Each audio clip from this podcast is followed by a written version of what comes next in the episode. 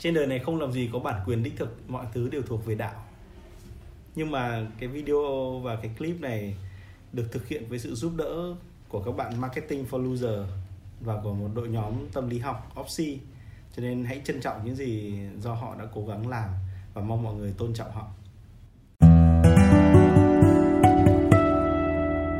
Mình muốn nói một chút về cái luật nhân quả của Phật giáo bởi vì các bạn hỏi là à, tại sao có những người người ta làm ác người ta sống rất là tồi tệ nhưng mà không thấy người ta trả giá gì cả? Thì thực ra câu hỏi của bạn nó giống như câu hỏi của ngàn đời thôi. Ai cũng mong muốn là cái người ác làm ác xong họ phải trả giá luôn.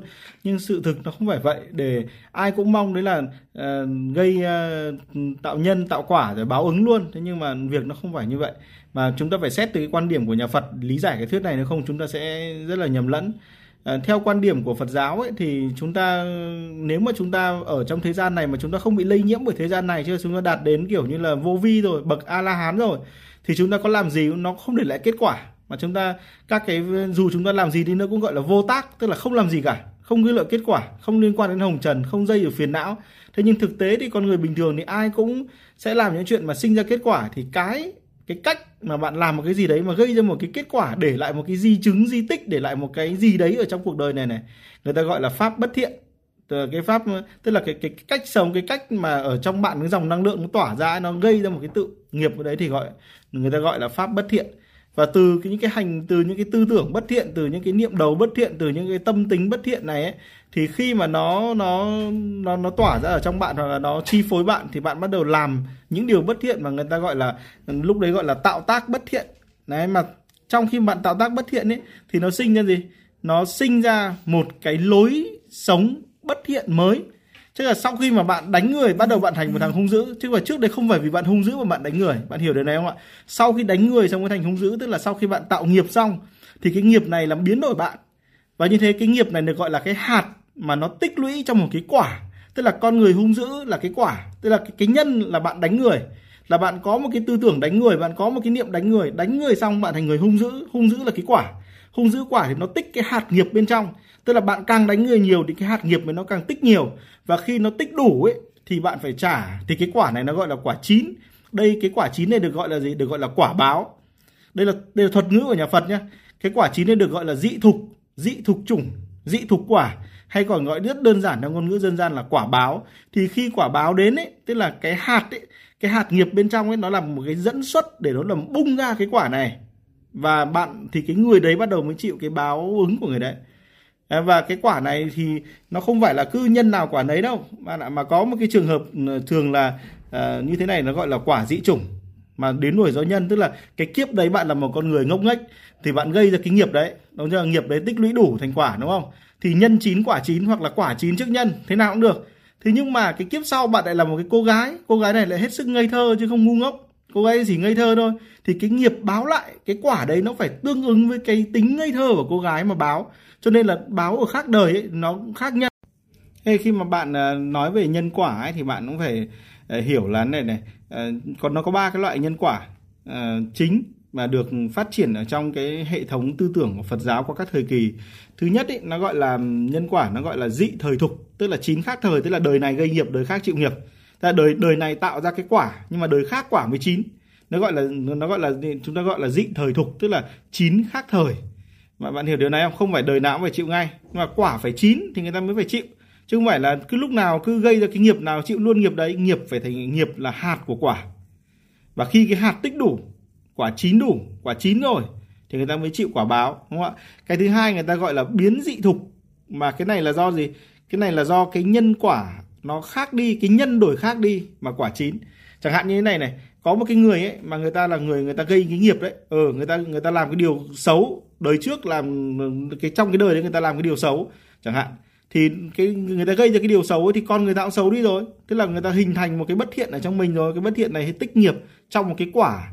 Trong quả tức là trong cái cách sống bất thiện gọi là cái quả bất thiện.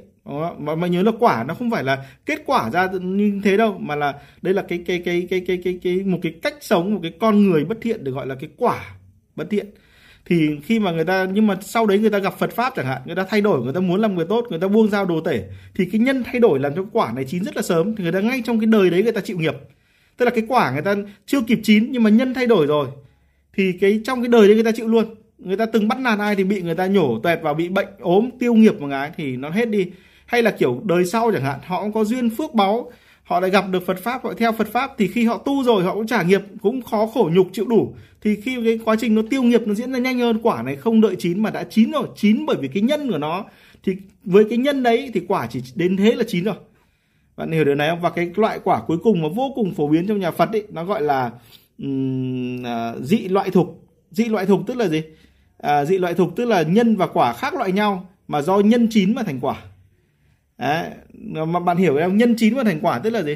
Cái cái cái cách mà bạn đã tạo ra cái bất thiện cái quả bất thiện đấy cái cái cái cái cái cái nghiệp những cái nghiệp tức là những cái điều sai lầm và cái quả tức là cái cách sống sai lầm đấy cái cách sống tệ hại đấy thì khi mà nhân chín rồi tức là cái cái cái mà gốc mà tạo ra cái điều đấy có thể là do dục vọng do đố kỵ do những cái thứ gì đấy trong bạn do cái sự nông nổi do sự tham lam do cái tập tập đế đấy tức là do tham ái do cái cái cái nhân đấy nó chín rồi thì quả lập tức chín theo tức là cái nhân đấy nó chín do cái quả nó đã kết tụ đủ quả, tức là kết tụ đủ hạt nghiệp, cái hạt nghiệp mới liên quan đến, nó biến đổi, nó liên quan đến một sự biến đổi của bạn. Bạn liên tục làm hành động, liên tục làm hành động đấy. Bạn tích lũy quá nhiều và bạn đẩy cho cái cái cái cái cái cái sự bất thiện trong bạn nó phát triển nó quá mạnh. Thì đến cuối cùng là khi nhân chín thì quả mới chín.